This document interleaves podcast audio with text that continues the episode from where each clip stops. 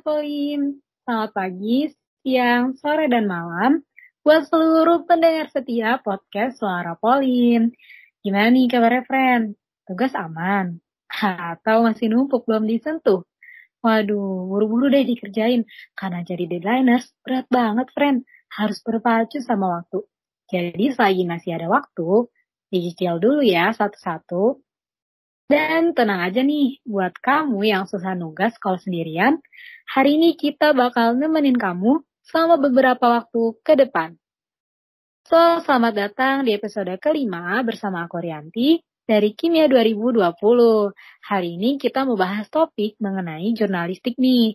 Kalau Sobat Polim sudah ikutan pelatihan jurnalistik kita dua bulan yang lalu, hmm, kayaknya sih udah paham banget lah ya. Tapi kali ini kita bakal bahas jurnalistik dalam lingkup yang lebih jauh lagi, lebih dalam lagi, dan tentunya bersama narasumber kita yang kece banget. Beliau adalah seorang pimpinan umum Manunggal. Oh, siapa sih yang gak tahu Manunggal? Itu loh lembaga pers mahasiswanya Undip. Jadi kalau LPM Polimer itu tingkat jurusan, Manunggal tuh tingkat uniknya, friend. Nah, kalau gitu tanpa berlama-lama lagi, aku mau langsung panggil narasumber kita yang sudah hadir nih di sana. Halo Mas Faki. Halo Rianti. Halo, sehat ya Mas? Alhamdulillah sehat-sehat. Gimana Rianti? Alhamdulillah. Uh, Alhamdulillah aku juga sehat Mas. Uh, mungkin Mas Faki bisa saya hai dulu nih sama sobat sama sobat Polim dan perkenalan singkat silakan. Halo, selamat pagi, siang, sore, malam, Sobat Polim. Perkenalkan, aku Fakih Himawan dari LPM Manunggal. Uh, aku kuliah di Fakultas Hukum Angkatan 2018. Gitu mungkin perkenalan singkatnya ya. Wah, dari perkenalan aja udah kerasa banget ya wibawanya. Oke, sebelum bahas topik utama, aku mau tanya-tanya dulu nih ke Mas Fakih. Mas Fakih ini kan berarti udah semester 7 ya, Mas? Iya, benar sekali. Hmm, dan dikasih amanah, dipercayakan untuk memegang jabatan sebagai pimpinan umum. Berat gak sih, Mas? Um, Oke, okay. pertanyaannya memang banyak ditanyakan teman-teman saya juga. Tapi sebenarnya nggak nggak seberat-berat itu ya, karena kalau sudah uh, ini kan aku tahun ketiga ya di Manunggal ya, dan uh, di tahun ini diamani jadi pemimpin umum kayak gitu um, untuk dari akademik sendiri sih nggak terlalu memberatkan ya karena akademik sendiri mungkin beratnya di tugas akhirnya tapi uh, untuk selama ini aku menjalaninya enjoy dan senang-senang aja sih karena emang menyenangkan kok jurnalistik. Oke, berarti emang passionnya Mas Faki itu ya di bidang jurnalistik gitu ya, Mas? Eh, atau hobi nih, Mas? Hobinya emang suka nulis, uh, atau suka baca, nonton berita, atau gimana tuh, Mas? Um, kalau passion nggak tahu ya. Tapi uh, suka aja sama gimana. Aku suka banget ketika ngeliput sih sebenarnya, ngeliput lapangan. Aku selalu mengandaikan itu kayak uh, kita jalan-jalan aja. Jadi menyenangkan dan nggak jadi beban kalau buat aku ya, kalau ngeliput lapangan. Itu sih yang bikin aku bertahan gitu sih di jurnalistik. Oh, oke okay, oke. Okay. Uh, tapi suka nulis nggak mas? Misalnya nulis artikel gitu atau gimana? Iya, iya. Sebenarnya juga ini ya, karena tertarik gimana sih orang-orang itu kok pasti nggak tahu ya, mungkin yang lain. Kalau dari aku sendiri tuh ketika ada suatu tulisan menarik, kayak penasaran gitu loh, orang ini kok bisa nulis kayak gini ya, dan kita menangkapnya itu enak. Nah, gimana itu cara-caranya kayak gitu. Kayak gitu sih, lebih kayak penasaran aja kok bisa ya orang nulis dibaca kok enak banget gitu. Oke, mantap banget. Uh, dari Roma-Romanya nih kayaknya udah lumayan juga nih artikel yang ditulis sama Mas Faki, bener gak Mas? Gak terlalu banyak sih. Cuman ini ya, karena apa ya, tahun pertama mungkin di tabloid cukup banyak, tapi kalau uh, kedua kan aku pindah ke bidang litbang dan hanya satu dua artikel doang. Lalu di tahun ketiga juga ada satu dua artikel doang. Selebihnya saya nulis di blog pribadi sih sebenarnya. Kalau misalnya ada apa-apa. Iya mantap banget mungkin bisa di spill nih mas uh, blognya apa gitu bisa diakses di mana. Siapa tahu ada sobat polim yang kepo-kepo mau baca nih.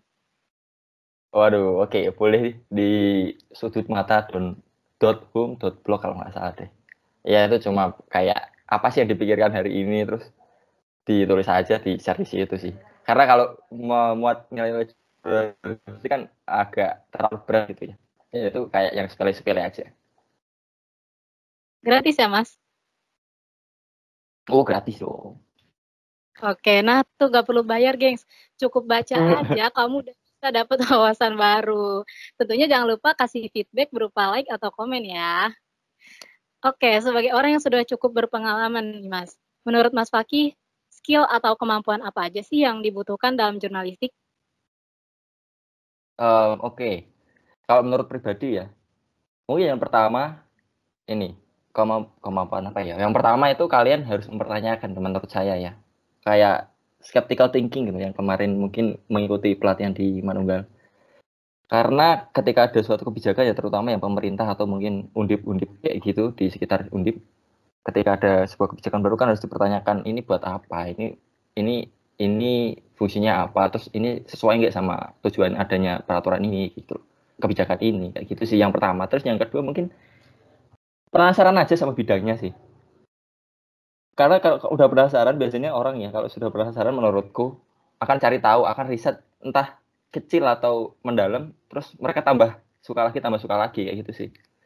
Lebih kayak situ mungkin.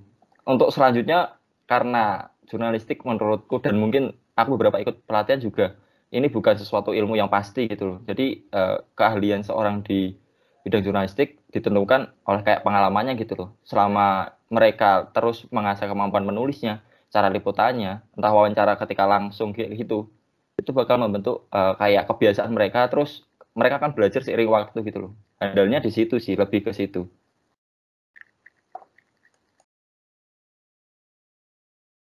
Oke, uh, berarti tadi skill-skillnya udah disebutkan ya sama Mas Fakih.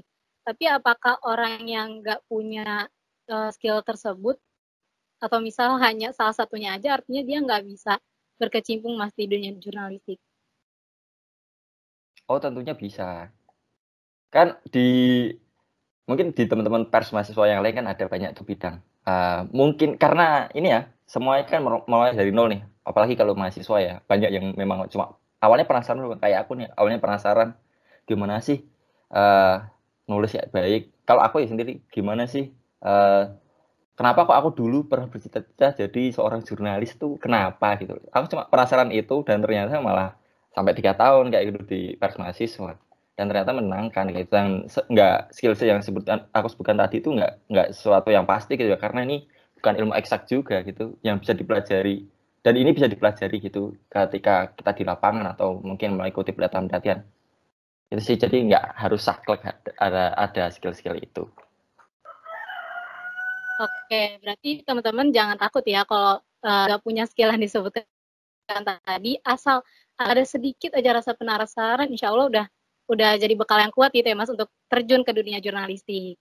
Oke, uh, kalau hal-hal penting yang harus diperhatikan dalam jurnalistik itu sendiri apa aja Mas? Misalnya, oh dalam jurnalistik itu uh, kamu pantang melakukan ini, melakukan itu, atau ada kode etik nih yang harus kamu taati, atau gimana Mas? Ya, benar sekali. Yang mungkin jadi pedomannya ya, itu kode etik jurnalistik. Dan mungkin ini ya, menurut kode etik jurnalistik itu, ini menurut pribadi ya, mungkin teman-teman teman yang lain punya pendapat pribadi, tapi menurutku kode etik jurnalistik itu pasti kalau kita peka terhadap gimana ya, biar gak menyakiti orang lain dan biar apa ya punya kepedulian terhadap orang lain, pasti bak, nggak bakal melebihi itu gitu, nggak melebihi kode etik jurnalistik yang ada gitu. Contoh-contohnya ada. Karena memang nilai-nilainya sama yang diangkat gitu, menurutku ya. Nilai kemanusiaan yang ada kayak gitu. Untuk melindungi identitas uh, mungkin korban atau si pelaku dan lain sebagainya enggak menjer, apa ya menjelaskan secara detail gimana suatu kejahatan terjadi dan lain sebagainya. Itu kan ada diatur juga. Kayak gitu sih. Yang mungkin diperhatikan yang dan yang mungkin diperhatikan juga ya ketika dalam menulis jurnalistik itu uh, nilai dari tulisan itu apakah itu memberitakan sesuatu dari perspektif si penulis sendiri atau um, mengkritisi suatu kebijakan kah? Atau apakah ini ya mungkin yang mungkin di, sering di diobrolkan di eh, pelatihan itu uh, apakah tulisan itu punya nilai gitu? Nah, informasi yang bisa ditangkap oleh pembaca sih. Itu sih mungkin jadi pertimbangan ketika melakukan kegiatan jurnalistik. Baik, uh, dari Mas sendiri ada gak tips-tips dalam penulisan jurnalistik gitu? Oke, okay, ya kalau tipsnya mungkin ya kalau dari aku, um, ini sih, kan media banyak ya, teman-teman dari Polimer juga tahu media itu banyak sekali dan punya idealismenya masing-masing, ideologinya masing-masing. Uh, kayak opini lebih ke politik atau kata data lebih me, memprioritaskan data terus lain, sebagainya. Itu kan uh, ini ya berarti ada perspektif banyak di media-media itu. Nah, banyakin aja membaca di uh, semua media itu dan jangan lupa jangan sampai membaca berita-berita yang ini ya media-media uh, online yang memang kan ada tuh media yang dibuat uh, cuma untuk iseng-isengan doang kayak gitu loh. Jadi jangan sampai terpicu atau mungkin ada ya ternyata berita gini. Wah itu bahaya tuh. Kalau tipsnya mungkin itu perbanyak baca. Karena dengan memperbanyak baca baca berita ya terutama ya itu uh, itu menurutku uh, akan memberi apa ya istilahnya ya memberi inspirasi gitu loh. Angle-angle yang angle-angle yang mungkin nggak terpikirkan ternyata oh ini bisa ditulis loh dengan angle yang seperti ini. Aku sering banget sih uh, menemui kayak gitu ternyata bisa juga ya angle kayak gini ya nggak kepikiran nih kayak gitu itu bisa diterapkan di mana di mana aja sih sebenarnya itu sih perbanyak baca perbanyak referensi gitu Oke, nah buat sobat yang kepengen bergabung ke dunia jurnalistik, semoga tips-tips tadi membantu ya. Oh ya Mas, uh, kan sekarang karena era digital nih banyak banget berita hoax yang bersilawaran seperti yang tadi Mas sempat hampir singgung gitu. Dan sebagai orang awam tentu susah banget untuk membedakan mana berita yang benar dan mana berita yang hoax. Nah, gimana sih Mas cara mencari sumber-sumber berita yang benar-benar kredibel? Kalau dari aku, caraku ya yang aku terapin ya, mungkin jangan ambil berita dari uh, akun-akun media sosial sih sebenarnya. Ya, kalau media sosial itu merupakan akun dari suatu media arus utama ya, kayak Harian Kompas, Tempo, di Jakarta Post atau mungkin yang lain silahkan. Karena memang biasa biasanya diringkas saja dalam bentuk uh, postingan gitu. Nah kalau dari saranku carilah ketika ada berita tuh misalnya nih biasanya kan ada up ya di Twitter tuh cepat banget. Plus ada trending ini oh ini ada kasus ini. Nah jangan di jangan dibaca lewat tweetnya itu. Silahkan dibaca tapi jangan dijadikan pedoman ketika menjadikan pedoman silahkan uh, cari uh, ke media-media yang uh, yang memang profesional gitu loh. Ya kayak tadi aku sebutkan di harian Kompas di Tempo dan di lain sebagainya itu. Dan jangan sampai tertipu sama media-media yang ini yang ya kalian tahu lah bagaimana. Oke uh, jadi intinya tantangannya ya kita harus teliti dan nggak mudah terpancing ya mas Ya, benar banget. Hmm, kalau boleh tahu, Mas Faki udah berapa lama sih bergabung dengan Manunggal atau organisasi lainnya yang menyangkut dengan jurnalistik? Aku baru tahun ketiga ini di Manunggal. Uh, ini tahun ketiga aku di Manunggal dan tahun ketiga juga berkecimpung di di dunia jurnalistik ini. Ini masih ya prematur sekali ya. Kalau masih di pers mahasiswa kan ya masih pengenalan doang kayak gitu kan, belum jatuh ke profesional gitu. Hmm.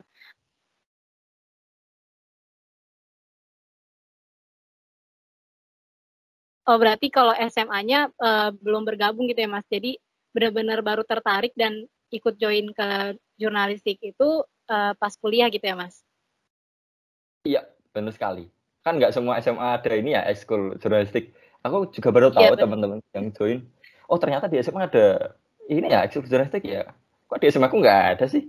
Nah, kayak gitu sih. Oh, keren juga teman-teman yang udah join dari SMA gitu. Tapi ya nggak masalah juga baru join di waktu kuliah ini. Uh, benar-benar. Uh, tapi tiga, tiga tahun itu udah lumayan lama ya mas, gak bosen tuh mas? Biasanya kalau berada di lingkungan yang sama terus-terusan dalam jangka waktu yang juga lama, itu timbul rasa jenuh kan ya mas? Nah, mas sendiri pernah nggak ngerasain perasaan itu? Kayak, aduh, bikin berita mulu, ngeliput terus, enak juga ya lama-lama. Kalau pernah, gimana cara mas mengatasi rasa jenuh saat berkecimpung di dunia jurnalistik? Um, mungkin ini sih cari temen sih. Karena uh, nggak tahu ya mungkin jenuhnya orang berbeda-beda ya. Karena di pers mahasiswa sebenarnya nggak nggak terlalu sering itu ya nggak terlalu sering profesi yang ada tekanan uh, ini berapa berapa gitu ya. Dan cenderung santai dan kalau misalnya jenuh entah itu jenuh akademik atau jurnalistik mungkin cari teman sih. Kalau caraku ya cari teman tergantung kan ya mungkin ada yang suka sendirian ya silahkan sendirian kalau misalnya memang kok aku ngeliput sendirian terus ya wawancara sama dosen ini kok sendirian terus ya wawancara sama narasumber dari ini kok sendirian terus. Ya cari temen jangan sendirian. Nanti ada kayak timbal balik dari teman itu ketika kita ngajak wawancara juga gitu. Oh ternyata dia punya uh, perspektif yang lain dari kita. Nah itu bisa juga jadi referensi kita lagi gitu. Ya ini tergantung masing-masing ya. Kalau dari aku uh, aku ngajak teman aja untuk liputan. Dan itu menyenangkan. Kalau buat aku ya Oke, uh, berarti emang ya kalau punya teman sefrekuensi itu rasanya jadi happy gitu ya, Mas? Yang ya, tadi aku kan jadi happy. Oke, tapi aku masih penasaran nih, Mas. Kalau bertahun-tahun menggeluti bidang jurnalistik, pasti ada dong suka dukanya. Boleh banget Mas diceritain. Oke, sukanya ini ya. Oh ya, di, aku ceritain yang sukanya dulu. Uh, Sebenarnya, nah, ini fun fact ya. Aku jurnalistik di tahun pertama ya. Ketika terjun tuh oh ternyata gini. Um, apa ya aku sendiri belum merasakan oh aku ter ya pertama tertarik tapi ketika udah join waduh oh, ada tanggungan tulisan segini gini gini gini gini gitu. Nah tapi ketika aku ikut pelatihan dulu aku ikut pelatihan sama temanku dari Manunggal juga ke Medan dan ternyata aku bertemu orang-orang yang wah ini aku kalau bisa deskripsikan mereka itu semangatnya eh, apa ya aku kaget aja ada ya orang semangat ya kayak gini. Dan lingkungan ketika pelatihan itu enak gitu loh. Kita satu minggu um, belajar tentang jurnalistik dari uh, dari jurnalis profesional juga dari Tirto dulu dan beberapa jurnalis lain. Dan itu asik banget gitu loh. Kita nggak ngomongin uh, akademis kita nggak ngomongin apa. Kita bener-bener murni satu minggu full ngomongin uh, jurnalistik dan menyenangkan aja di situ. Nah situlah aku titik balik oh ternyata menarik banget nih pas mahasiswa gitu ternyata banyak temennya gitu. Nah nah di situ sih sukanya dan dukanya ya. Dukanya ini sih aku pernah sama teman juga liputan di salah satu fakultas gitu. Dan ternyata ketika liputan um, ternyata kesalahanku juga sih ini aku nggak baca apa yang dikirimkan temanku jadi temanku ini liputannya temanku tapi karena dia nggak bisa aku bantulah untuk liputan ke fakultas itu. Dan ternyata di fakultas itu um, aku pribadi merasa dihabisi gitu. Kayak um, aku di depan di depan ada dosen. Jadi waktu itu mau wawancara wadek tapi ternyata si wadek ini karena minta minta ini ya list pertanyaan pertanyaannya dulu dan ternyata sensitif menurut beliau. Lalu mengundang para staf-stafnya dosen sama KBM-nya se, uh, senatnya kalau nggak salah. Terus di situ Nah, di situlah ketika wawancara. Aku juga kaget loh ternyata wah kok banyak juga. Padahal kita cuma ingin wawancara sama uh, beliau ini. Nah ternyata di situ uh, duka banget sih. Duka karena uh, ini memalukan buatku pribadi dan karena ini kesalahan kecerobohan kecil ya. Dan ternyata efeknya besar banget gitu. Nah itu yang kemudian aku evaluasi ke teman-teman yang lain. Tolong dan ini ini sebagainya. Tapi dari situ uh, aku sama teman yang lain belajar kalau uh, kita harus buat pertanyaan yang hati-hati dan tidak menyinggung dan lain sebagainya kayak gitu sih. Cara menyampaikan yang benar gimana kita ini ternyata penting banget gitu loh. Ternyata baru kerasa ketika kita disudutkan seperti itu sih. Itu sih mungkin pengalaman dua pengalaman baik dan buruk selama ini berkecimpung di jurnalistik. Aduh kebayang banget sih rasanya pasti kayak aduh lemes banget gitu ya mas. Gak nyangka banget. Iya benar banget. Oke, seru banget ya teman-teman. Ternyata uh, jurnalistik itu mm, nggak mm, cuma nggak cuma hal-hal yang apa ya biasanya orang tuh merasa jurnalistik itu kayak terlalu kaku gitu. Tapi sebenarnya enggak ya, Mas? Oh, enggak sekali. Aku mungkin karena ini ya, uh, wah berita harus berita mereka ya, mereka mungkin lihatnya dari luar gitu ya, tapi uh, santai banget. ya udah santai dan dapat banyak lebih banyak ilmu lagi gitu ya mas lebih peka juga sama sekitar gitu benar oke seru banget ya bincang-bincang sama mas Faki ini nggak kerasa udah hampir setengah aja setengah jam aja nih kita menemani kalian semua. Hmm, mungkin sebelum diakhiri, Mas Faki bisa menyampaikan closing statement berupa quotes jurnalistik yang paling Mas Faki suka. Boleh mengutip kata seorang atau emang uh, buatan sendiri, silahkan. Um, quotes jurnalistik apa ya? Ah, uh, mungkin nih ya. Aku pernah baca bukunya, aku lupa bukunya siapa tapi judulnya uh, belajar humanisme dari harian Kompas. Uh, di situ aku um, yang aku tangkap dari salah satu bab di buku itu bahwa um, jurnalisme itu bukan pekerjaan sekali dua kali ya, tapi berkali-kali kayak uh, life, lifetime learner gitu loh.